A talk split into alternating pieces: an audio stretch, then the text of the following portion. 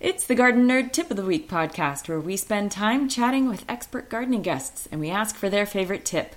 I'm Christy Wilhelmi. Thanks for joining me. My guest this week is Eric Werbalowsky of Ventura Organic Garden Design. Eric is a permaculturist, edible landscape designer, and an award winning compost master, also known as Dr. Compost. He spends his time engaging and empowering clients with their food, shelter, energy, and transportation systems to increase their quality of life and decrease negative social and environmental impacts. Welcome to the podcast, Eric. Thanks, Christy. Uh, glad to be here. Uh, amazing body of work. I was mentioning all your channels. Uh, it's just so impressive. Your stamina, your commitment, your sharing of garden stuff.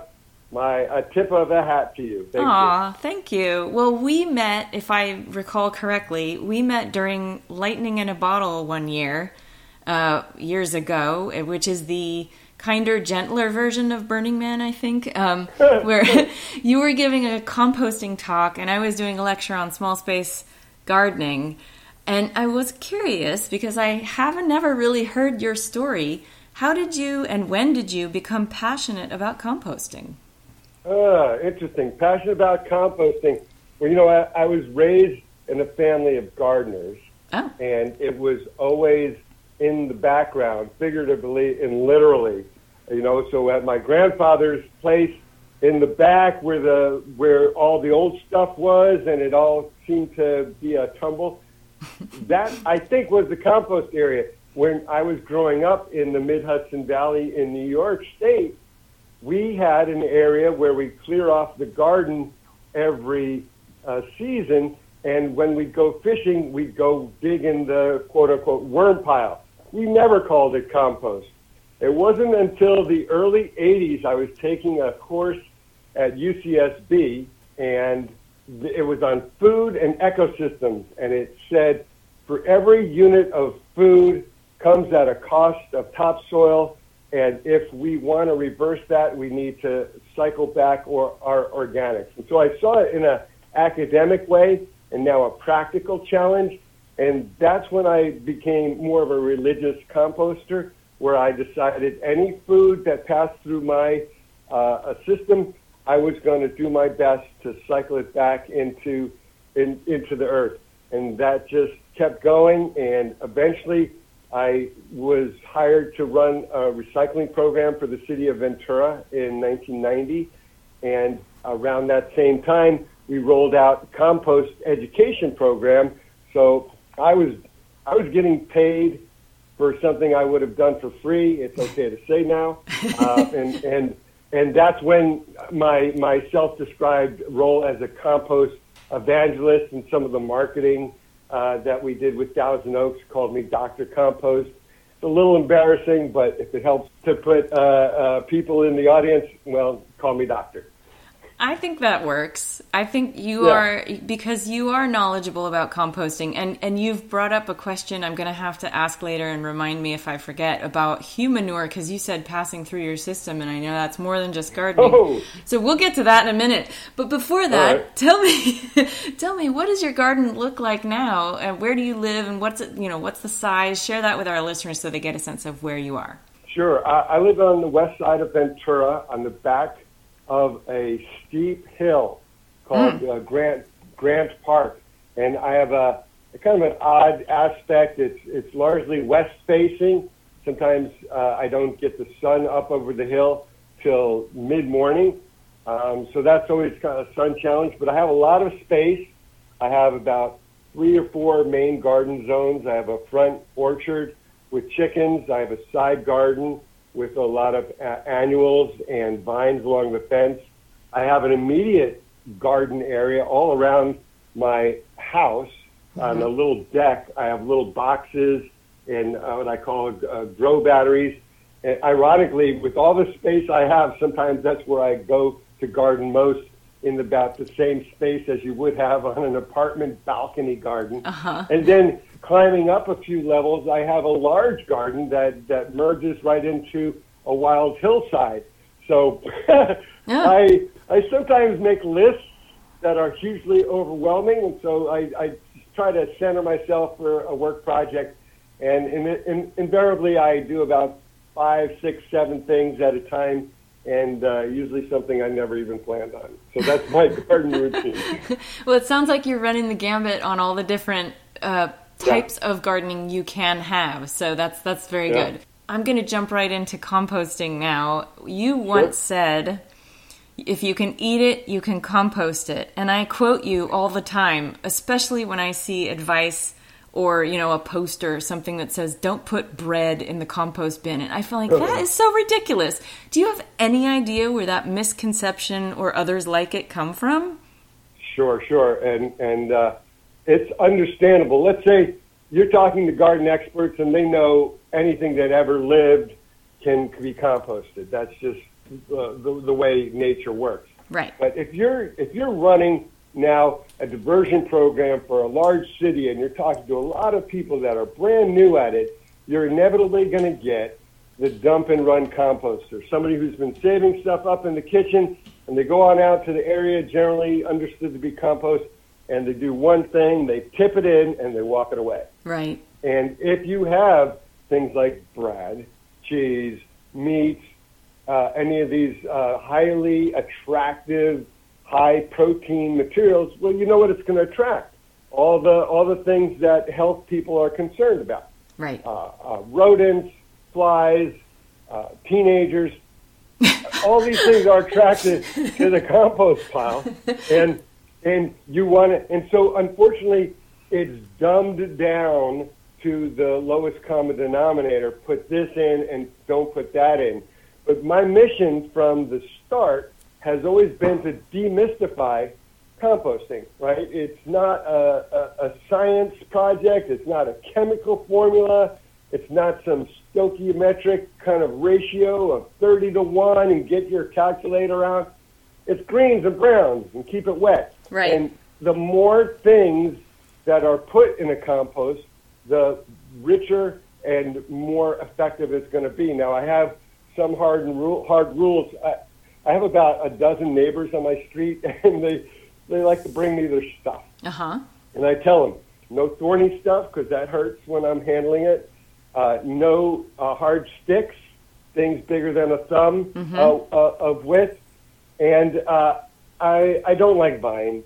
You yeah. know, we get morning glory and those ivies and the and you know all the things that are super viney and when they dry they're basically like rope mm-hmm. and you can't handle and pretty much that's it. And if it's if it's a if it's a fish carcass or it's something uh, meat or smelly uh, I'll I'll dig a hole and, and soil incorporate. I, I usually don't deal with that above ground because of all the digging critters. But uh, I, I my favorite my, my favorite part of my compost I have um, kind of a, a thrown together, what do you call it, uh, the pallet style, mm-hmm. where I, I've made three large bins, about a cubic yard each, with strapped together, roped together pallets. And uh, next to that is my will not pile. And, and those are all the things that quote unquote will not compost. so it's, you know, it's the cuttings from the privet, right? It's the waxy leaves. It's the things that people brought me that they shouldn't have brought me anyway, but still I put it in the will not. And the will not's a pretty a pretty big pile. It's about eight feet wide. It can be four feet deep, and inevitably the best compost. Where's the best compost? Do you think? Probably from the will not pile. At the bottom of the will not yeah, pile. Course. It's been been there a long time. It's aged. It's diverse. It's fungal. It's fungal rich because it has all the wood, and so it, it kind of opened my eyes when when I teach compost uh, workshops. People like, so if I start composting today, I'll have compost next week. I'm like, uh, you bet. Yeah. It's just like invest. It's just like investing. Buy stock and you'll be rich next month. Right. And and and that kind of you know and and I'm, I'm not gonna I'm gonna just throw this out there. I'm not gonna I'm not gonna hold it to my garden tip, but I'd say the missing ingredient in so much is patience. Mm-hmm. You know, I, I joined a, a, a new uh, Facebook group called Pandemic Resilience Gardening. And oh my God, I thought it'd be like, hey, this is how we're going to plan for our calories and live together into the future. And, and inevitably, most of the posts are like, what's this bug? why are earwigs eating all my starch? it's like, no, this is this is more like gardening basics and, and, and bug identification. Mm-hmm. And the thing is, inevitably, these people are dealing with uh, new gardens, the first season of a cleared space, and they don't have experience or understanding that it is a long-term process of cultivation. And you know, not to get too deep, but I'll go there. Uh, it's internal as well. I used to be much more of the vigilant warrior hunter uh, to talk about ownership on everything. That the birds were eating my things, the bugs were eating my things. Little, I, I just didn't realize that I was the visitor. I was the kook coming yeah. into the natural world, and I didn't have humility. I didn't have understanding. I didn't take the time to uh, to to follow what the ebbs and flows. And once I started to do that, and, and I'm still a beginning gardener. I got to say, you know, my favorite quote from Thomas Jefferson in gardening is when he was in his 80s, he wrote in his journal from Monticello, I'm an old man, but a young gardener. Mm-hmm. And I am continually being humbled and realizing how much I have no idea and how much I'm just still experimenting. And that's the other thing I, I see in, in successful gardeners. It's the willingness to have all of their assumptions thrown back at their face and say, like, maybe there's another approach. Maybe I don't need to pull everything that isn't a target planting. Maybe if I understand that anything that's green is creating photosynthesis and that up to 70% of that energy and food is feeding the microorganisms in the soil, maybe that thing is gardening better than anything that I could have put in there. And yeah. that kind of like smack in the head, kind of like, wait a minute, you're just being a gentle disruptor. I'm not the nurturer cultivator I like to think of myself. And if I have a really successful and resilient garden, it will tolerate my nonsense. it will tolerate. yeah. It will tolerate what I think is good nutrition. You know, I I, I follow a, a fellow past. I think is Pascal Baudar mm-hmm. talks about harvesting and using invasive uh, plants that are everywhere, and he talks about creating an invasivore cu- cuisine Ooh. to say that uh, that nature is so prolific and abundant, and it's offering us huge plates of sustenance nutrition and we're pushing past that to get to the corn dog we think we want at a drive-through. and so, those are that's a really good point. It's true, and and I feel like we and I've said this a lot on my website and my podcast and everything is that you know I feel like we as a species have this illness that we think we're separate from nature, but we're really part of it. And the sooner we figure that out, the sooner we can heal the planet and ourselves. Yeah. Well, when you say, you know, who, who are you talking about? Our there, Missy. You know, like uh, we we're we're a relatively new culture, dominant Western culture as it is, right. and the crime of our time is pushing past and ignoring all the indigenous wisdom. It's there in pockets, and we celebrate it marginally. Mm-hmm. But people who have lived on this very same land for tens of thousands of years without materially or, or significantly affecting its diversity and its carrying capacity, that's something to learn from. I mean, we're just a little ways into our agricultural revolution, and we're uh, scared for the loss of global topsoil. So right. let's do the math. Maybe we need to re- refigure this. It's kind of like my personal journey about being humbled with the biological realities, you know, throwing my feces at me like feces. I'm sorry about that. um, but that's but that's I mean that's where I'm at now, right? I used to be much more mechanistic.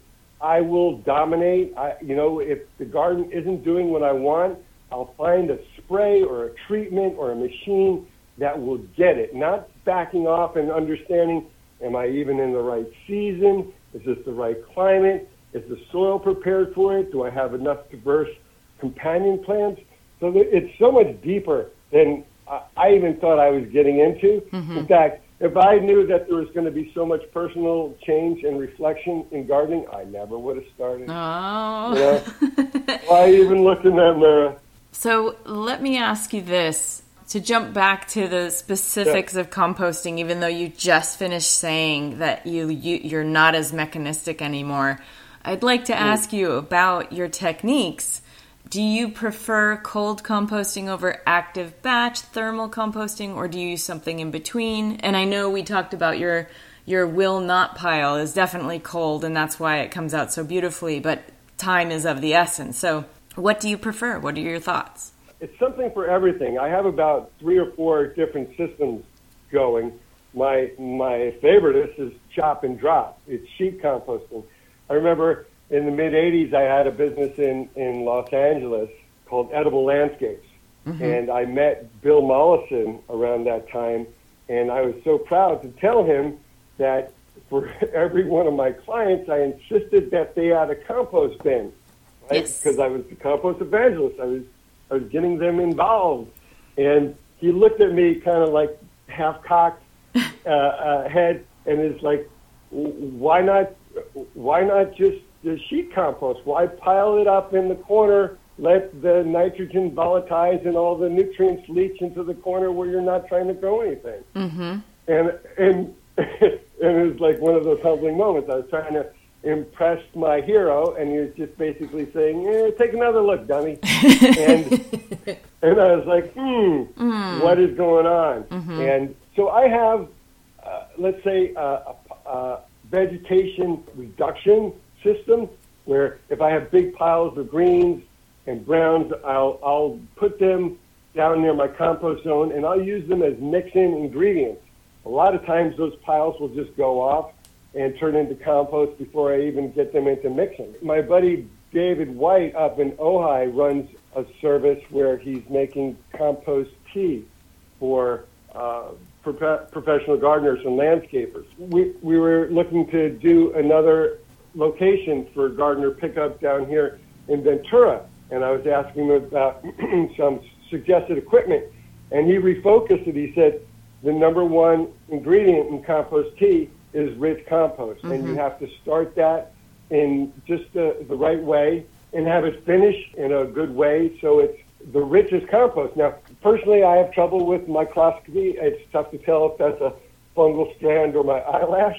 So I, I look it's hard. Uh, so I look to my friends and experts to do that. In fact, we're we're trying to create a, a larger commercial group that we'd like to call the Ventura County Organic Producers Association or Compost Association, and have like a compost cup where biological diversity and analysis under a scope would be part of the category. So as well as the more obvious things like you know crumb structure yeah. and friability and and smell. That's that's my big thing is, is smell. You know, I like to use my body as an instrument. If you if I grab it and I smell it and I smell that sweetness and it just you, you know that scene in Ratatouille where the critic is eating yes kind of and he just boom backs in time yes yes yes yes yeah. he goes back in time Same with me, and, and I smell all the seasons of my youth, and in that in that few seconds, I'm like, oh yeah, that's the shiz. Yep. Can we can we say that on the air? I think we can um, because anyway, nobody's nobody's uh, uh, doing anything to stop me. So yeah, Hopefully it's true. we'll get letters. Yeah. And yeah. well, the the so, thing is, the the that smell. Most people don't know how to look for that. That that earthy fecund smell is the part, you know, because everyone's like, oh, compost is stinky. Not if you do it right. Yeah, totally. Not if, and although uh, there are all kinds of levels of compost, I remember uh, one of my clients out in Moorpark is Peach Hill Soils, and we had a bunch of uh, composters from around the area, from small scale and the large scale. The, the nearby Apricot Lane Farms mm-hmm. uh, folks were, were coming by, and one of the experts looked at the compost, and it wasn't really anything to write home about, honestly. We're working on that. It was a lot of mulch fines mm-hmm. that had decomposed, right? So it wasn't a lot of biology. It really didn't have good crumb structure. Anyway, I picked it up and I said, here, check it out. He looked at it. He, he, he dropped it in, from his hand in horror and he proceeded to berate us for about five minutes the, on the nerve and temerity we had in calling that compost and how could we. Uh, and we looked at each other with wide eyes. We're like, wow, we knew it wasn't that good, but didn't expect to be scolded. But I, I loved it because it showed what a connoisseur reaction is. And, and our goal, you know, commercially, I'm saying our goal is to create something that's almost as good. Oh, can I give a tip now? No, I'm going to just keep throwing them out there. I found one of the ways that I've been able to bump up the biological quality of potting soils and, and commercial compost that aren't so good is just to, to pile them up in the yard. Add some inoculant, add some finished compost or even soil and cover it and keep it moist, turn it a few times, finish its composting process in the yard. And then when you add that to other raw potting mixes, it really enlivens it and makes it much more like a, a healthy living soil rather than something that's just been baking in a bag on a pallet in, yeah. in, in you know in a big box. Yeah, and that's a that's a thing from Grow Bio Intensive. Uh, John Jeavons says, you know, one of the missing ingredients, like you said, is patience. For him, it's soil, where you throw in some finished compost or soil, and that inoculates the pile. Really important. Can you walk us through your process of building a new pile? Sure. In fact, uh, I'm a Jeavonsian. You know, John Jeavons, uh, How to Grow More Vegetables in Less Space Than You Ever Thought Possible, was one of the syllabus in the course I took that made me a regular composter. Ah. It was a kind of a it was a super group of syllabi. It was the unsettling of America, the permaculture introduction uh, one, the Fukuoka book. Um, that was one straw revolution. One Straw Revolution, right? Yes. And and, and his follow up, uh, which wasn't out then, but the Power of Duck, right? And oh. and the notion of do nothing gardening. Uh, that yes. that often we were getting in the way of things, and at best we could do is orchestrate the natural flows, which is so permaculture. Mm-hmm. The highest permaculture accolade in a design is no moving parts, including the human. If we can create a system that works in synergy with all its natural tendencies, with the available natural flows, boom. That's the most elegant and beautiful design you know I can imagine. Yeah. And the world works like that in, in to the most part, except where we kind of mess it up. In fact, it, it, in fact, it's so counterintuitive. Doing things is often figuring out how little to do you know, for so as an eco slacker who thought work was pollution from the get go, it kind of it kind of spoke to me. But when trying to say it's like, well, I want to do something, I got to dig something, I got to move something. It's like, yeah, maybe you don't. You know, the aphorism right. about about looking to make the greatest change with the least effort. You mm-hmm. know, I, I would call that the least amount, of, least amount of digging, the least amount of disturbance, the least amount of destruction you know, of other ecosystems all around and right. all the microsystems. Anyway, we were talking about your process composting. yeah.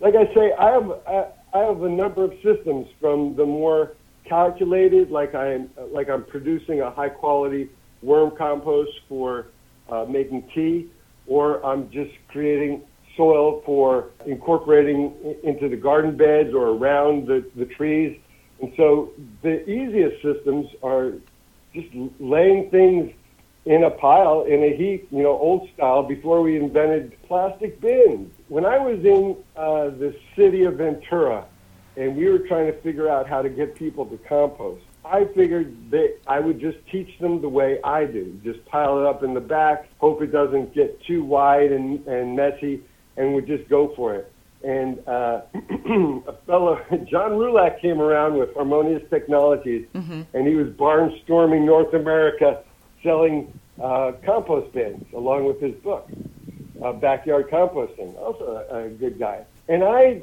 I wanted to throw him out of the office. I'm like, the last thing I want to do is buy hundreds of thousands of Darth Vader helmets to put in people's backyard.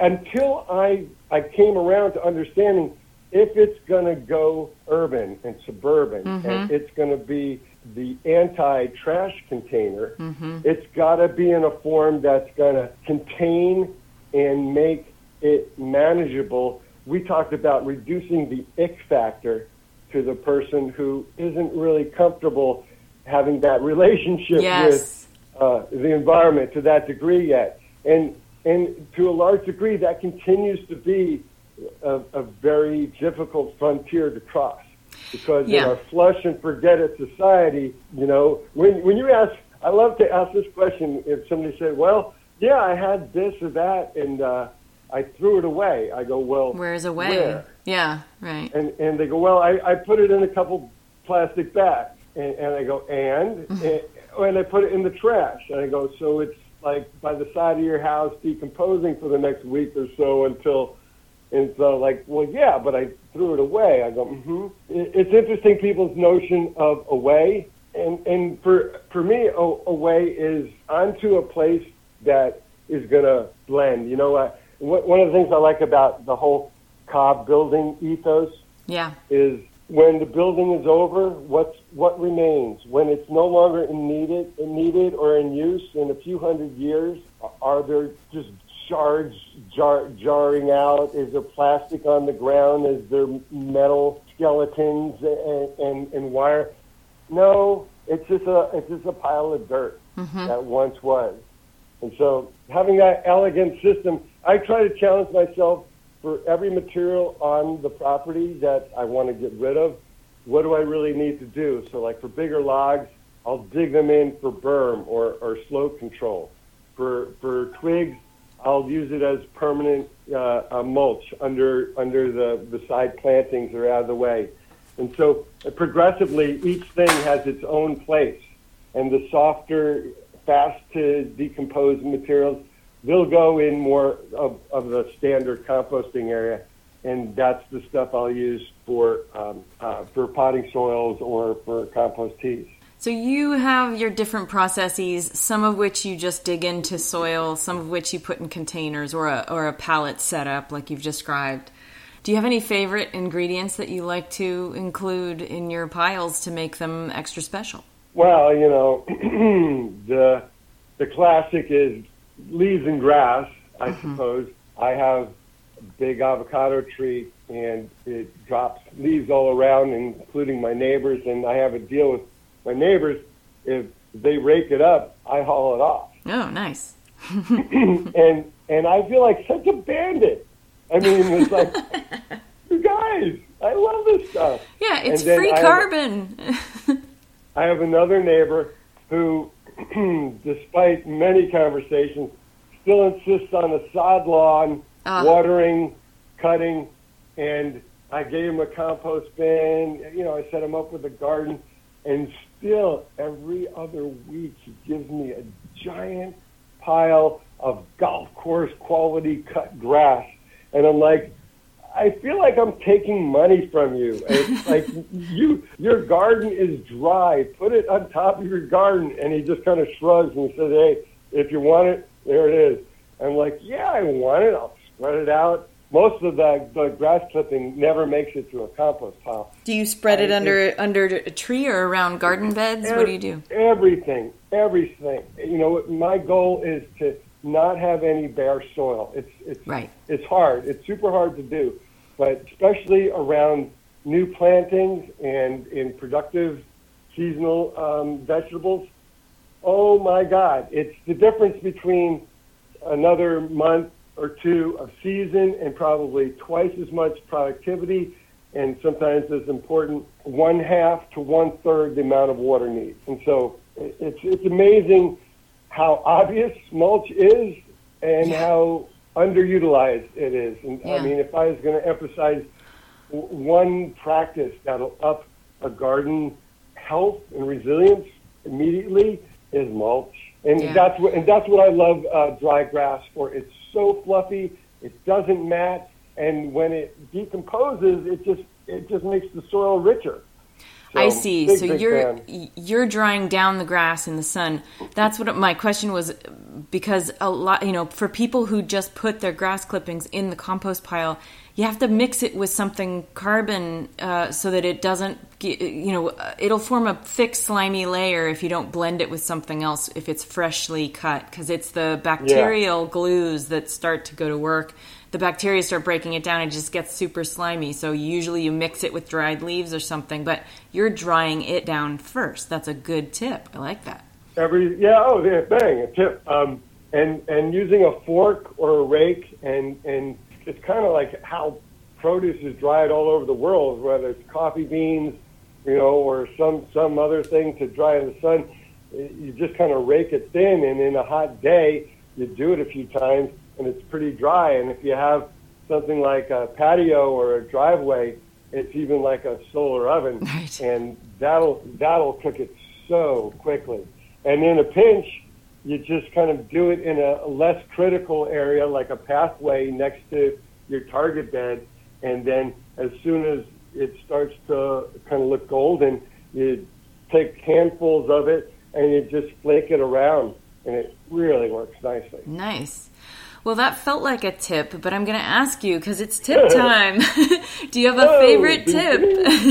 do you have a favorite tip you'd like to share with the Garden Nerd audience? Yes, I do. Do something that is surprising. Pick a plant that you don't know and put it in someplace you're not going to get too much trouble for. Maybe look to see if it's like don't don't put Matilija poppies in in a small area. Yeah, those get big. Everyone, Matilija poppies get really big. Never plant morning glory ever. Ever, ever. uh, but other than that, I mean, that I found so many new things that I never. I, I you know, I'll have a list, or I, I think I know what I'm going to get. But walking through like one of my favorite nurseries is Green Thumb here in Ventura, mm-hmm. and I'll know I'll go up and down the annuals and the vegetables, but then if I take a little detour and walk through the Mediterranean climate or the low water or some of the subtropicals, I'm like, what the hell is that?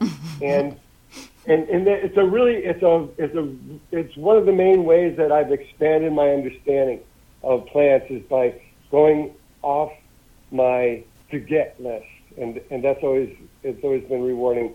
Also, I, it's it's a way you know the other side of it is I know that I have a frost river coming down my hill. I will kill whatever mongo is in the way. I've done that a number of times, and so now I'm very attuned to microclimates and understanding where that frost river is.